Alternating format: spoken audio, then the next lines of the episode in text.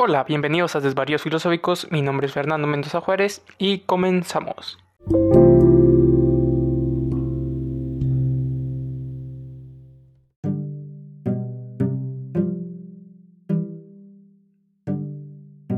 Hoy hablaremos sobre un filósofo realmente fundamental, eh, no solo en el pensamiento científico, sino también en el teológico.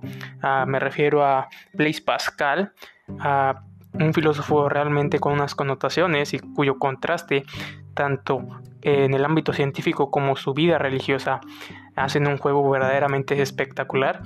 Ah, también podríamos referirnos a él como uno de los precursores de, en las matemáticas de la probabilidad e igualmente también del cálculo integral. Sin más dilación, comenzamos.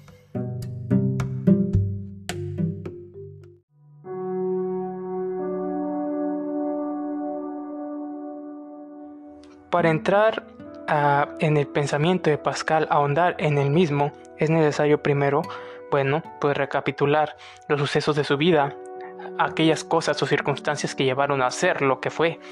Uno de estos casos, bueno, primero antes que nada, vamos a hablar un poco de su nacimiento. Ah, Pascal nace en Francia, eh, es hijo de Tenier Pascal y de Antonieta Picon.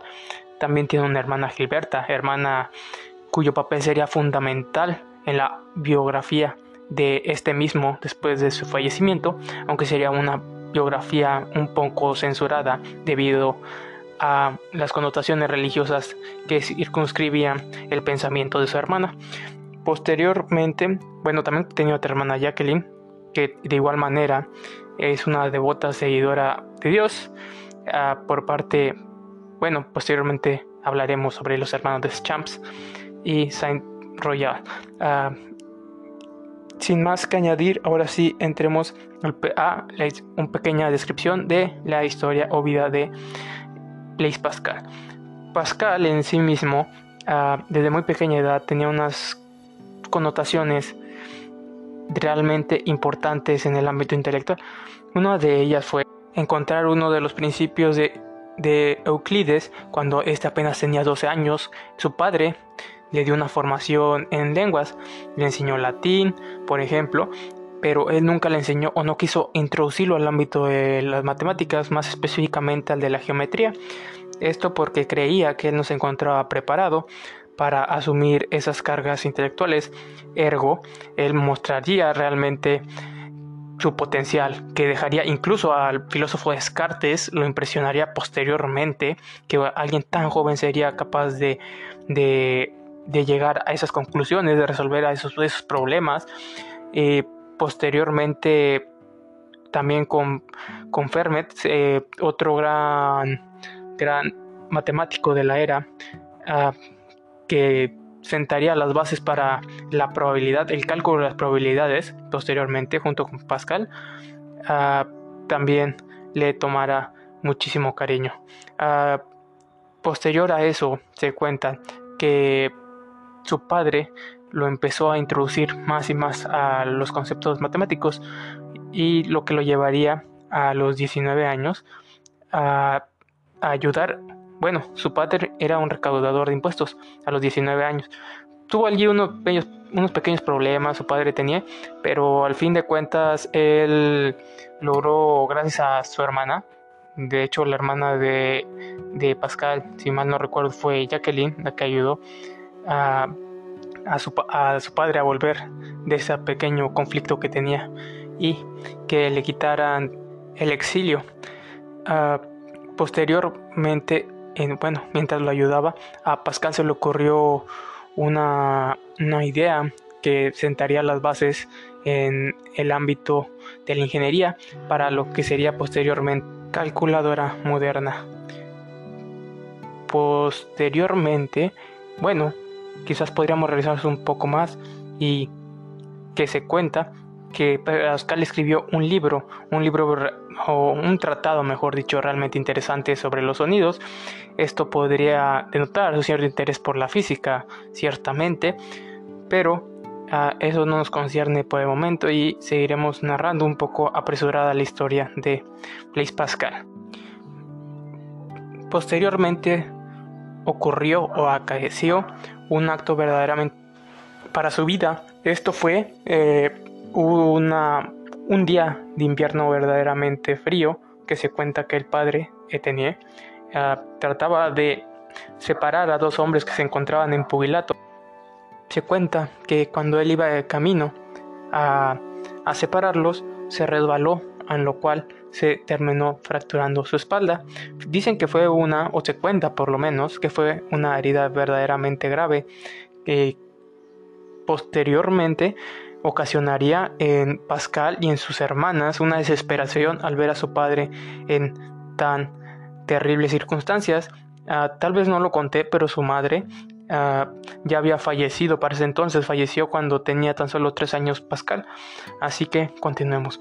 Ah, es ahí donde conocen a los hermanos de Champs, personas verdaderamente, se podría decir, intelectuales de ámbito jansenista o de religión jansenista, donde él termina, termina, ellos terminan convenciendo tanto a Pascal, por debido que Pascal se termina, pues, en cierta medida enamorando, no, no del ámbito romántico, sino más bien del ámbito de que le encantaban o le encantó conocer a personas tan cultas o interesantes.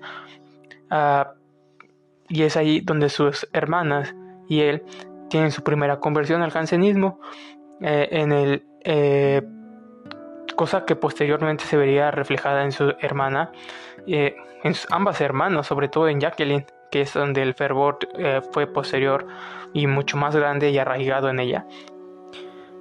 Fíjense que para Pascal, la figura de Dios a uno se representaba como el Dios oculto, como posteriormente, muchos años después, terminaría, terminaría pues platicarle a, a la señorita.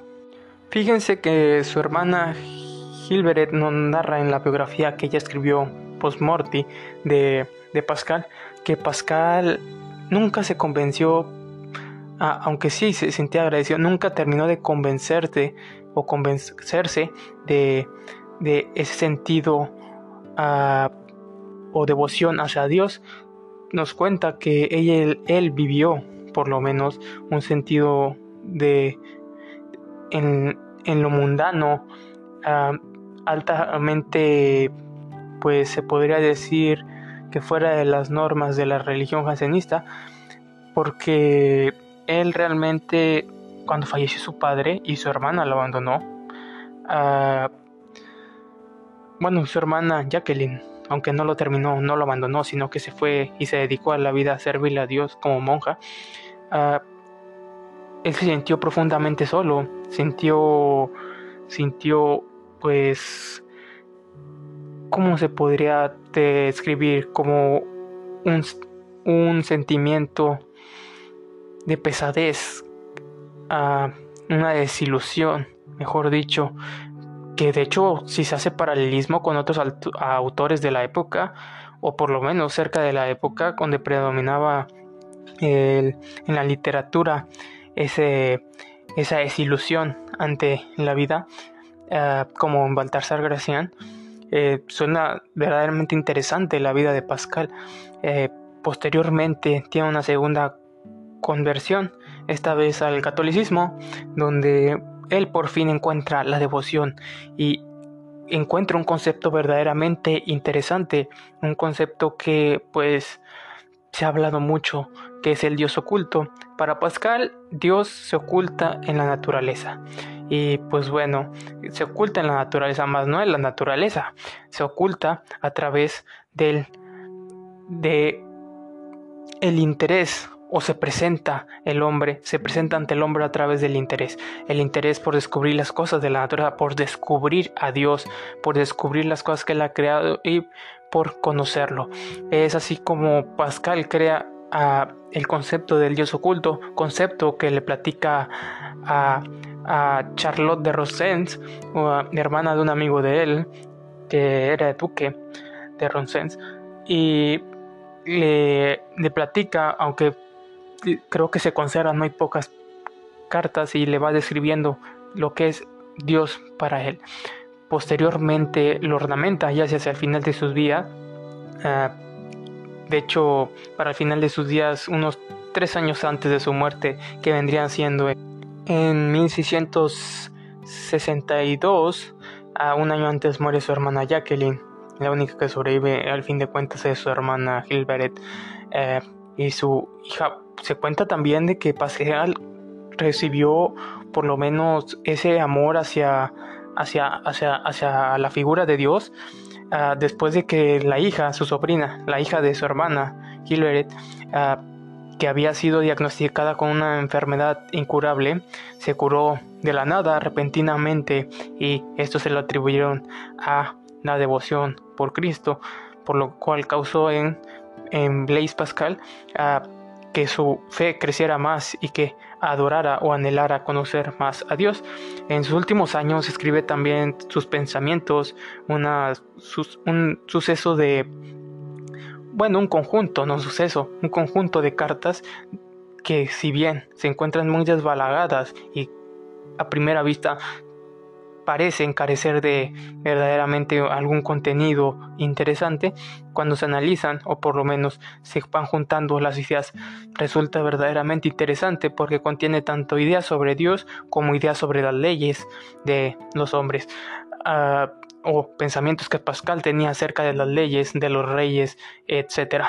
Eh, realmente son muy recomendables. Ah, no vamos a hablar de ellas debido a que pues el podcast sería demasiado largo, pero realmente sí es muy recomendable. Ah, de igual manera también se suele contar, o bueno, se suele platicar sobre Pascal, bueno, los últimos años de su vida, los tres años que veníamos mencionando, eh, él vende sus su, biblioteca y varios de sus bienes. Esto, como ya veníamos mencionando, porque Pascal se queda enamorado del concepto de la caridad, de la caridad que Dios, o bueno, por lo menos es mi interpretación, que Dios tiene hacia el hombre, le otorga la vida para que éste sea capaz de descubrir las cosas que se ocultan o donde se oculta él mismo. Ah, por lo menos esa es la idea que me da a entender Pascal a mí. Uh, bueno, ya Pascal sufrió durante toda su, su, su, vida una enfermedad, a veces se sentía bien, a veces se sentía mal. Eh, esto era muy variable y por lo tanto no podía seguir siempre sus investigaciones tanto científicas o no sé si podríamos llamarlas filosóficas, pero sí sus pensamientos en sí. Ah, al parecer Pascal uh, era una persona sumamente pues no era reservada tenía mm, realmente mucha correspondencia con los grandes matemáticos de la época. Ah, creo que también pudo mandarse alguna que otra carta con Descartes con Fermat con quién más Marín Mersenne. También Pascal eh, es aquel que concibió o resolvió el problema de la ruleta cicloide, un problema matemático que llevaba en boga mucho tiempo eh, y que posteriormente le serviría a Leibniz para plantear los fundamentos del cálculo infinitesimal. Ah, de igual manera también a él se le conoce, se le atribuye la tan mencionada apuesta de Pascal en que es mejor es mejor creer en Dios que a no creer en Dios, ah, debido a que éste te asegura un futuro más próspero y que por ende era, o por lo menos vida después de la muerte y que por esto era mejor o era preferible apostar por la existencia de Dios. Eh, aunque ahí hay unas pequeñas refutaciones, pero esta vez no las tocaremos porque realmente el podcast quiero que dure a lo máximo 14, 15 minutos y el tiempo se nos está yendo. Antes de acabar, me gustaría mencionar un suceso también importante sobre las cartas, las provinciales donde Pascal defendía a los jansenistas eh, y que le trajo verdaderamente problemas que al final incluso después de muerto llevaron a, algunos católicos ortodoxos a atacar su lugar de sepulcro, su epitafio, mejor dicho, y que le traería o le cargaría problemas. Esto nos da a entender o por lo menos nos hace comprender de por qué su hermana trató de ocultar esos pequeños o esas pequeñas auras o vestigios de el Pascal que no le gustaría o que no le gustaba que el mundo conociera. Debido a esto tuvieron que hacer muchísimos uh, o tuvieron que, que conocer o hablar o, o comunicarse con varias personas importantes dentro de el catolicismo para que dejaran o por lo menos no apalearan eh, el lugar de descanso de Pascal. Bueno, muchas gracias por escucharme. Mi nombre es Fernando Mendoza Juárez. Espero y les haya gustado. Hasta la próxima. Bye bye.